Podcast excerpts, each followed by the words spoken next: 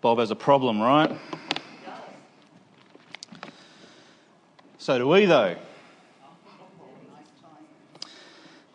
Just like Bob, I think we're all living with a massive tension in our life. And most of us don't realize how much this tension is actually tearing us apart. In fact, we don't realize because we're so busy distracting ourselves or amusing ourselves to death that we've kind of just accepted that this is the way life is. This is as good as it gets. The good news is, it isn't. It's not as good as it gets. But here's the tension that Bob experiences, that we experience. On the one hand, we think that we are pretty good people.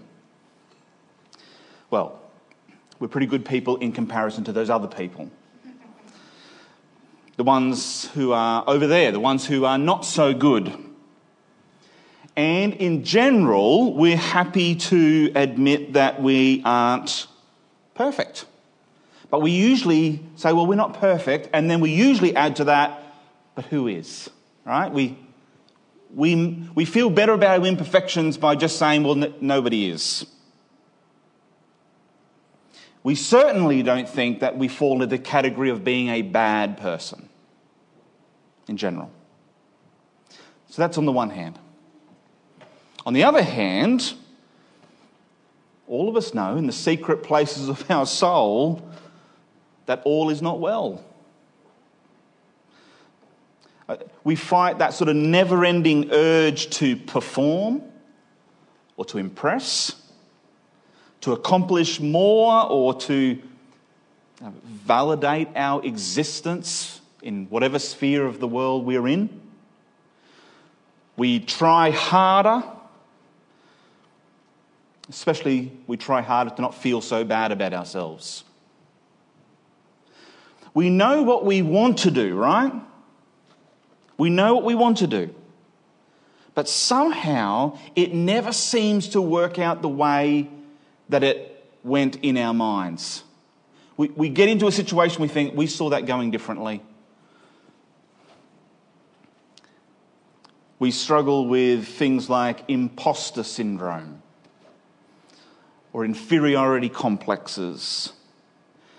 And even those people that we label as being a narcissist, you know, that's a pretty popular word these days. Oh, that person's a narcissist. Um, I'm not sure we even really know what that word means most of the time, but but even the real narcissist amongst us uses their self obsession to cloak over their own fears and insecurities. So that's on the one hand, we think we're doing pretty well, but on the other hand, if we're very honest, we know we're not. Let's add a third complexity to that scenario. If it weren't tense enough, we add to that burden the religious checklists that we create. And some of those checklists have absolutely no biblical foundation at all. They're just the cultural baggage that we bring along in life. But other lists seem pretty reasonable and pretty fair, right? So things like um, joining up to Marty's reading list that he keeps getting up and talking about all the time. I should do that. If I was a good Christian, I would sign up for that and I would remember to do it every day. Uh, what about those of you who have tried to do a reading list and got a bit behind? Have you ever had that moment where you wake up and you think, oh, I need to try harder? You know what I'm going to do? I'm 15 days behind my reading list. Today, before I do anything else, I'm going to read those 15 days and catch right up, and I'm going to feel so much better about myself.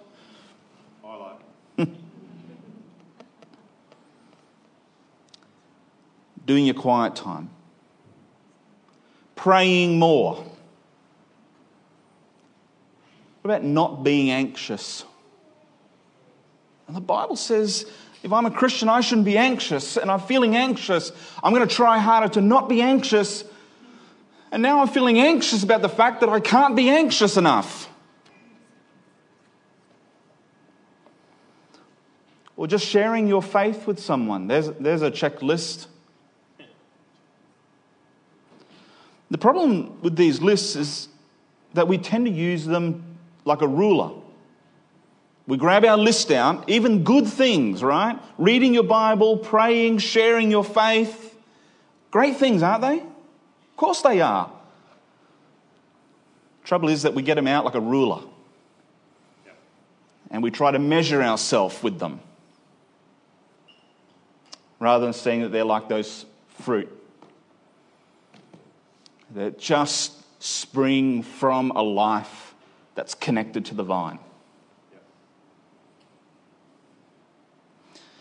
Many Christians just cannot understand, and I'm going to put my hand up and say there are plenty of days where deep down inside I struggle with this.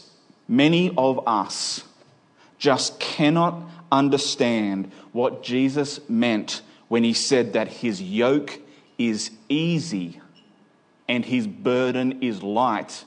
And if we're honest, we sit down and we just go, yeah, right. Light? Easy? Are you serious? We may not understand the easy and light part, but we certainly understand in that same place when Jesus said, weary and heavy laden. We get that bit, right? Matthew 11, 28 through 30 is where you'll find those beautiful verses where Jesus says, Come to me. Don't, don't rush through this because you might know these words and they just sort of come off your tongue, but just stop and let them sit there for a moment.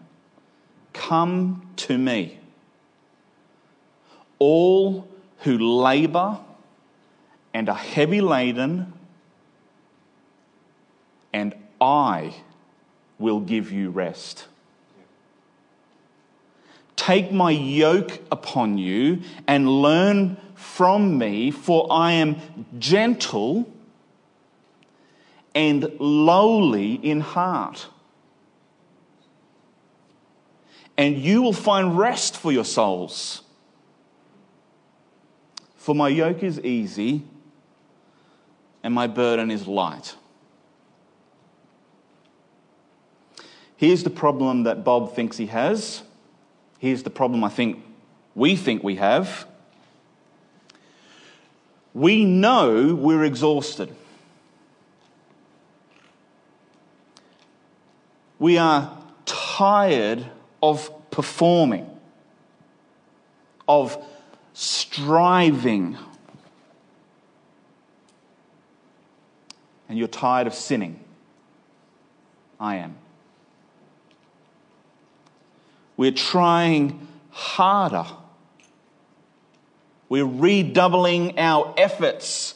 We've turned over so many leaves, but we just haven't made it yet. Or so we think. We just haven't made it.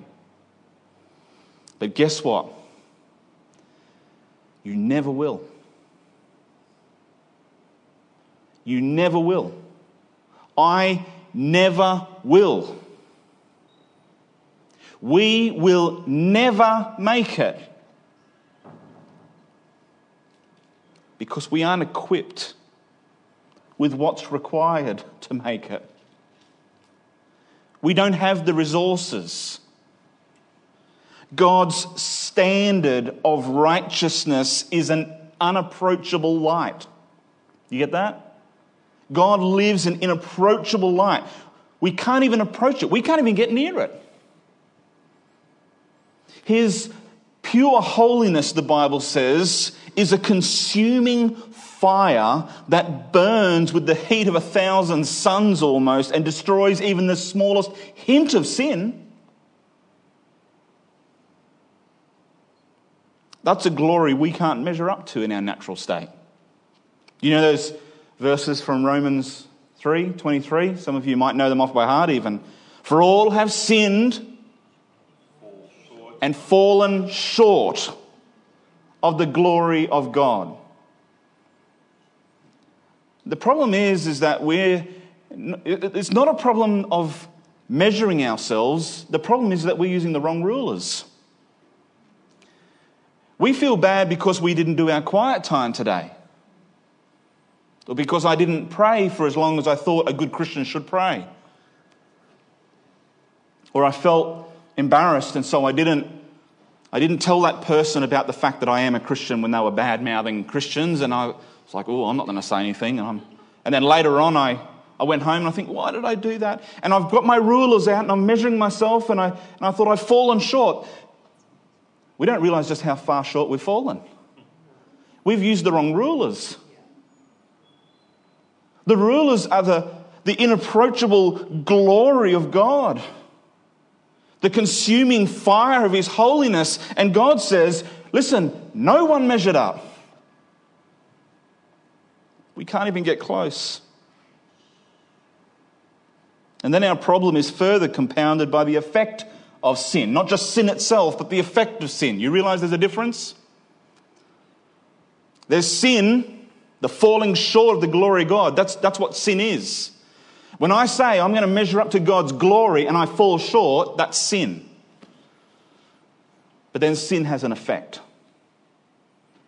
It's like when you throw a, a rock into a pond. There's the initial splash, isn't there? But then you watch the ripples. Sin has an effect. And often that effect is shame.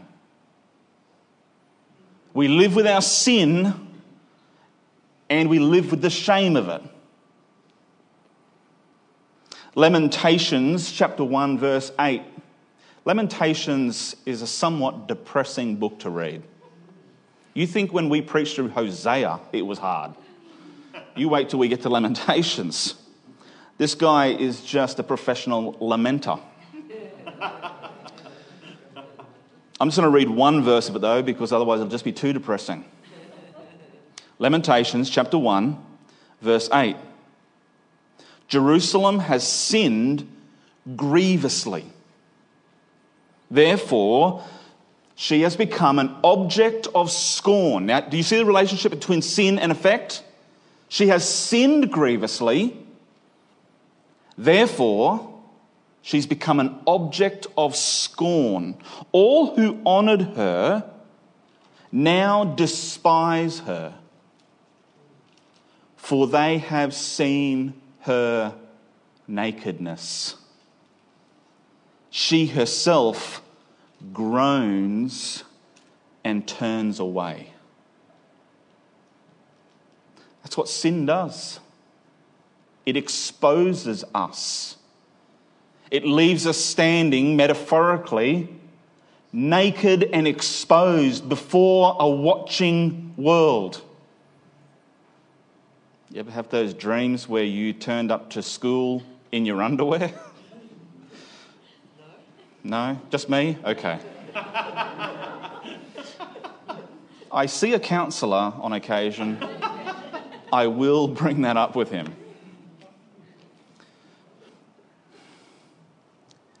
If you've never dwelt on it too long, I imagine most of us have an aversion to being caught out in public in our underwear or worse. That sense where someone might see me. And you have the picture in Lamentations of Jerusalem groaning in her shame and trying to cover herself, right? From a world that once loved her but now despises her. And that's what the shame of our nakedness does. The shame of our sin does. Our exposure. That shame wraps itself around us and, and it drags us down. There's a very profound picture in the book of Jonah. Some of you are at least familiar with the story of Jonah, the guy that runs from God. Not because, like the little children's books tell us, he was afraid of the Ninevites. They were terrible people. They, they were. They, they, did terrible things. You go back in history and you can find that out easily yourself. Horrendous people, but Jonah wasn't frightened of them. Jonah, Jonah ran away from God because he knew the character of God and he knew that God would be compassionate to those people. And in fact, says in chapter 4, that's the reason why I ran, God, because I knew that you would do this. I knew that you would forgive their sin. Different message. Jonah chapter 2. Jonah runs from God, ends up being thrown off a boat. The sea gets calmed, a great fish or a whale or something swallows him, and he ends up being in there for three days before thrown back up on the beach and redirected on the original mission. This is what he prays when he's in the depths. Jonah 2, verses 3 onwards. When you threw me into the depths, he's praying out to God. When you threw me into the depths, into the heart of the seas, and the currents overcame me, all your breakers and your billows swept over me, and I said, I've been banished from your sight. Yet I will look once more towards your holy temple. The water engulfed me up to the neck. The watery depths overcame me. Seaweed was wrapped around my head. I sank to the foundations of the mountains. The earth's gates shut behind me forever. Can you hear Jonah's weight of shame?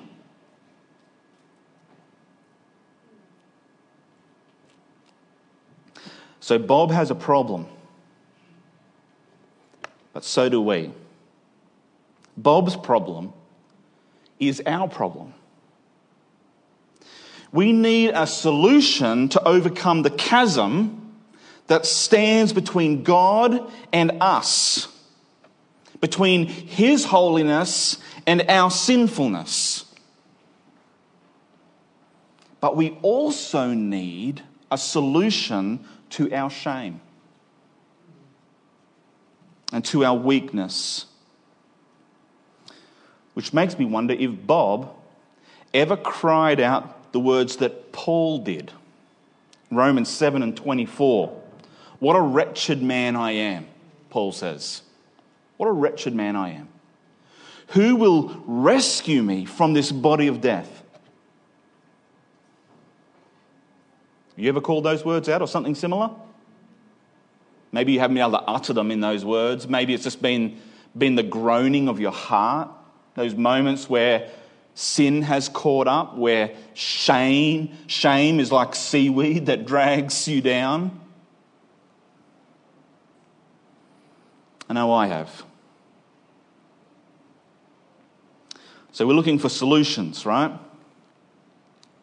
Well, here's, here's a solution Bob can go see the priest. Bob can go see the priest in Israel, right? Fortunately for Bob, he can go and see a priest. He lives in ancient Israel, and God knew these people wouldn't and couldn't keep his perfect law. So he provides a solution for their dilemma.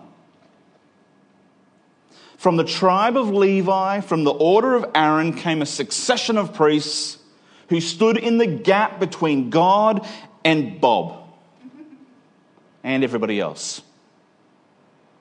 But how does that help Bob? What does the priest do? Well, here's a little summary. He is a priestly mediator. All right? A priest, especially a high priest, was primarily a mediator, which in its most simplest form means a go between. The priest was a go between between God and man.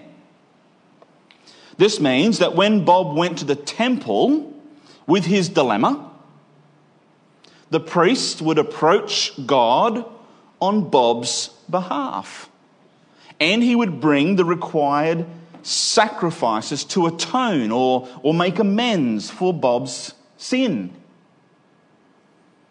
And that was a pretty messy business.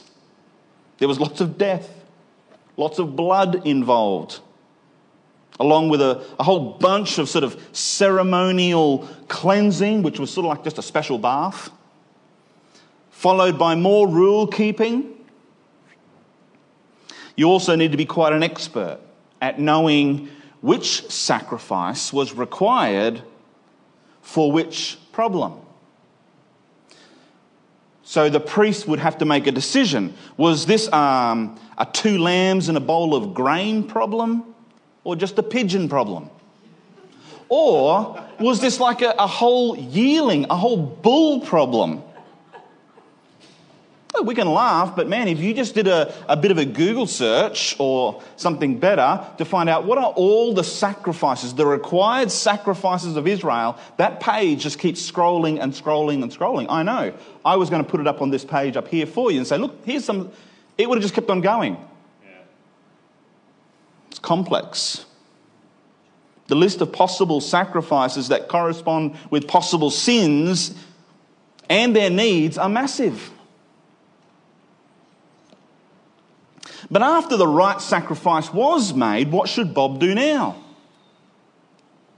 Well, here comes the high priest again. This time as a go between who represents God back to Bob. The priest would remind Bob of God's law. He would remind him of his plan. He would instruct him as to how he should go about living in light of God's law, and he would remind him again about what would happen if he didn't. Sounds pretty easy, right? Bob's all sorted now. Bob can go home and get on with his life now, right? Wrong. Bob will sin again tomorrow, and Bob will have to go back to the priest again tomorrow. By rights, Bob will have to come back every day. The priest will have to do it all over again. In fact, God knew this well, and so he instituted the morning and the evening sacrifice. Exodus 29, verse 38. Just listen to this. God was instructing the Israelites as they go into the promised land this is what you are to do. This is what you are to offer regularly on the altar every day. All right? Two year old lambs. In the morning, offer one lamb, and at twilight, offer the other lamb. With the first lamb, offer two quarts of fine flour mixed with one quart of oil from crushed olives and a drink offering of one quart of wine every morning. You would offer the second lamb at twilight, offer a grain offering and a drink offering with it, like the one in the morning, as a pleasing aroma, a food offering to the Lord. This will be a regular burnt offering throughout your generations at the entrance to the tent of meeting before the Lord, where I will meet with you to speak with you. Can you see the problem? Morning and evening, day after day, week after week, month after month, year after year, generation after generation, a continual coming back with sacrifice after sacrifice after sacrifice. Bob had a few other problems as well. Bob's priest would eventually get old and die. And then he'd have to go and get another go between. And unfortunately, not all the priests were good ones. Some of them did very bad things. Some of them still do. Which brings us to the next big problem. Bob's priest was a sinner too.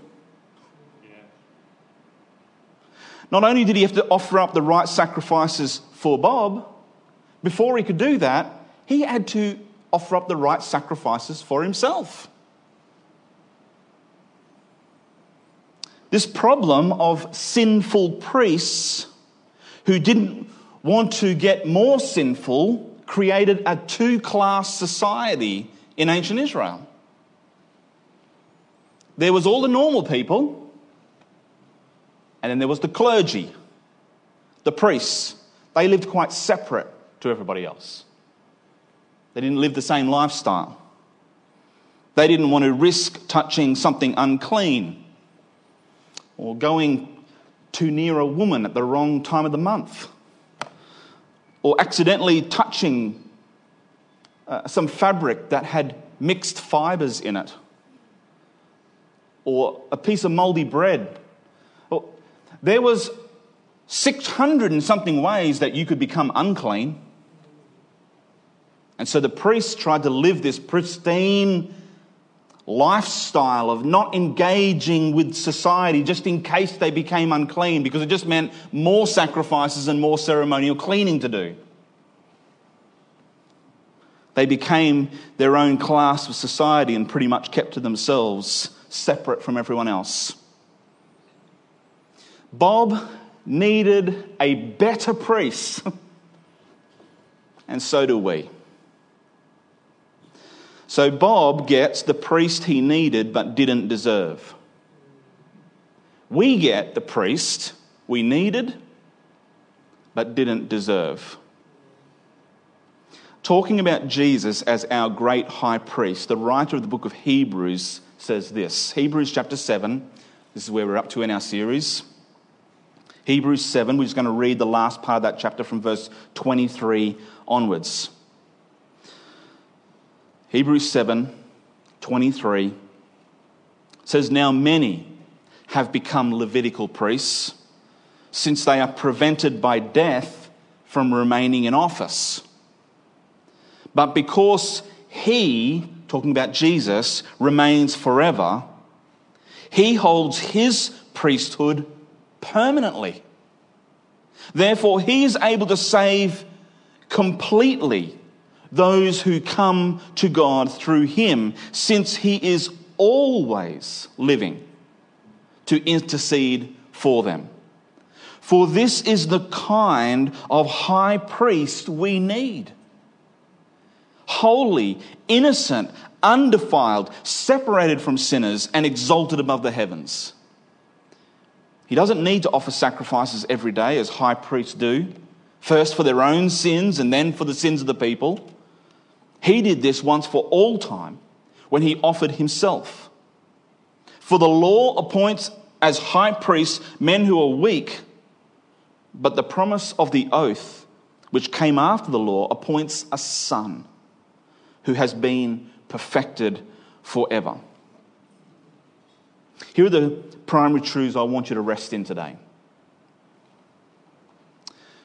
We have in this better priest a complete salvation. A complete salvation. Go back and look at verse 25. Therefore, he is able to completely save, right? He's able to save completely those who come to God through him, since he always lives to intercede for them. I want you to hear this morning there isn't a downside to Jesus. You know, we so often do that. We'll talk about something that's going on in our life, something positive in our life, something that we're excited about, and then we'll say, oh, but there's a downside. And we, we balance it out. There isn't a downside to Jesus. There, there isn't a contingency plan that we need. With Jesus, there is no plan B. No backup required. Jesus is able to save completely. Yeah? No lack. There's no room for that in error. There's no room for improvement. He is able to save completely. Who can he save? The question's there. The answer's in the same text. Who can he save? He can save those who come to God through him. Those who come to God through him, he can save completely. Jesus is the better high priest who despised the shame of the cross who shamed his enemies instead as he took the record of our wrongs and nailed them to the cross with himself.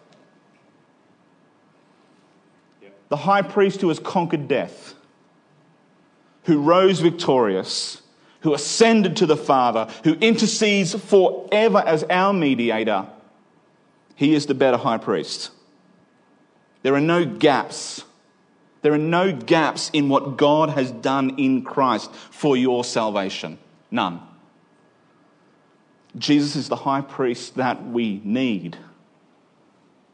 but that we don't deserve.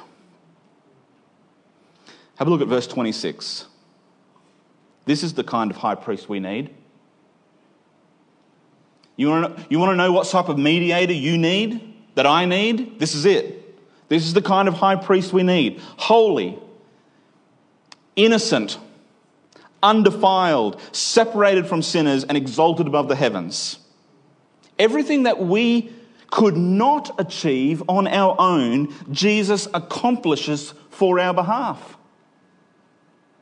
He's our go between, our representative. But instead of taking the worst of who we are, Jesus stands in our place and offers what we couldn't. Look at that list. He offers holiness when all we have are the fractured fragments of a distorted glory. Remember, we're the ones who measure ourselves and fall short every time. Jesus goes as our go between, our mediator, our priest, and he offers holiness. Second thing he offers innocence. Hold your hands out and look at them. You might not be able to see it, but they're stained with guilt. All our hands are.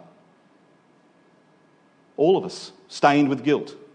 And yet, Jesus goes as our go between, our mediator, our priest, and he offers innocence.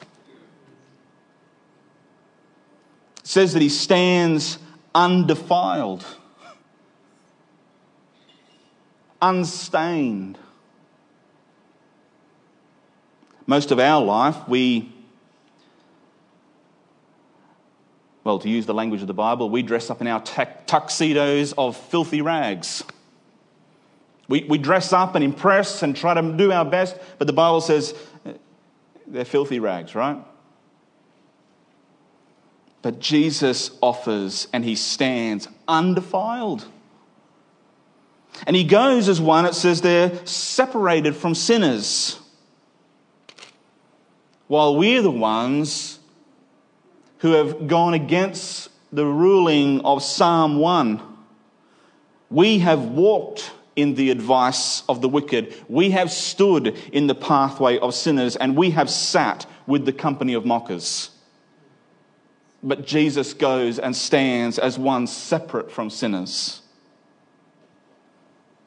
He's the one who is exalted above the heavens whose name is above every name. While we're made of dust or a mist, the Bible says, that burns off with the midday sun, or a flower that blooms but only briefly. Hebrews 7:27 He doesn't need to offer sacrifices every day as high priests do. First for their own sins, then for the sins of the people. He did this once for all time when he offered himself. He doesn't need to.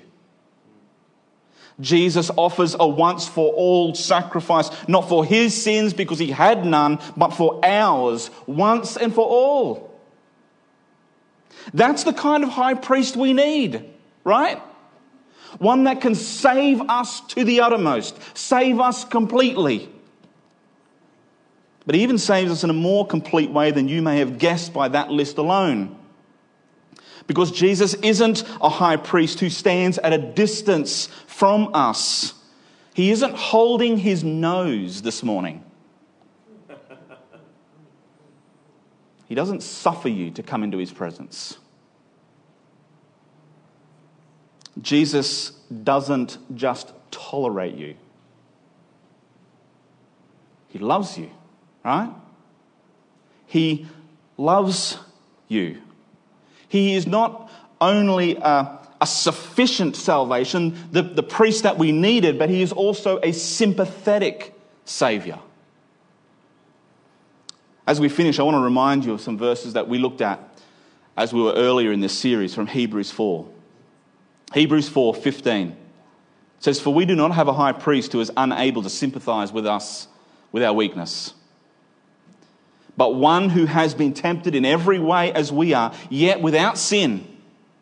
Therefore, let us approach the throne of grace with boldness so that we may receive mercy and find grace to help us in our time of need. Jesus truly is gentle and lowly. He is. He doesn't stand far off. He isn't holding his nose. He doesn't just tolerate you. Jesus truly does love you. So, to you who have forgotten what it feels like to be loved, can I tell you this morning that Jesus loves you and can save you to the uttermost?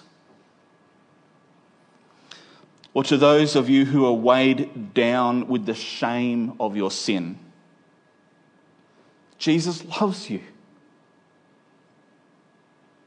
And he can save you to the uttermost. Or to those of you who are striving to earn your way, to climb another rung, Jesus loves you. You. Not the you that you are trying to be, but the you that you are. Amen. And He can save you to the uttermost. To those of you who are unsure how you can even face your own family, let alone a heavenly Father, Jesus loves you and can save you to the uttermost. To those of you who are tired of running, Jesus loves you and can save you to the uttermost. This is the kind of high priest that we need holy, innocent, undefiled, separated from sinners, and exalted above the heavens. But we also have a high priest who isn't unable to sympathize with our weakness but one who has been tempted in every way, just as we are, yet without sin. Therefore, let us approach the throne of grace with boldness, with thankfulness, with gratefulness, with wonder, but yet let us approach with boldness so that we may receive mercy and find grace to help us in time of need. Lord Jesus, thank you that you are sufficient. You are the priest that we need but don't deserve. But the priest who doesn't stand off at a distance, the priest who has drawn near, sympathizing with our weakness and our frailty and the priest who continually stands and offers, Come to me, all you who are weary and heavy laden. That's us this morning, Lord. We're weary and we're heavy, heavy laden and we long for rest. And Lord, I thank you that in you we find it. For you are meek and lowly in heart, and we will find rest for our souls when we find it in you. Thank you for your love for us, for accomplishing what we could not. So, in your name we pray. Amen.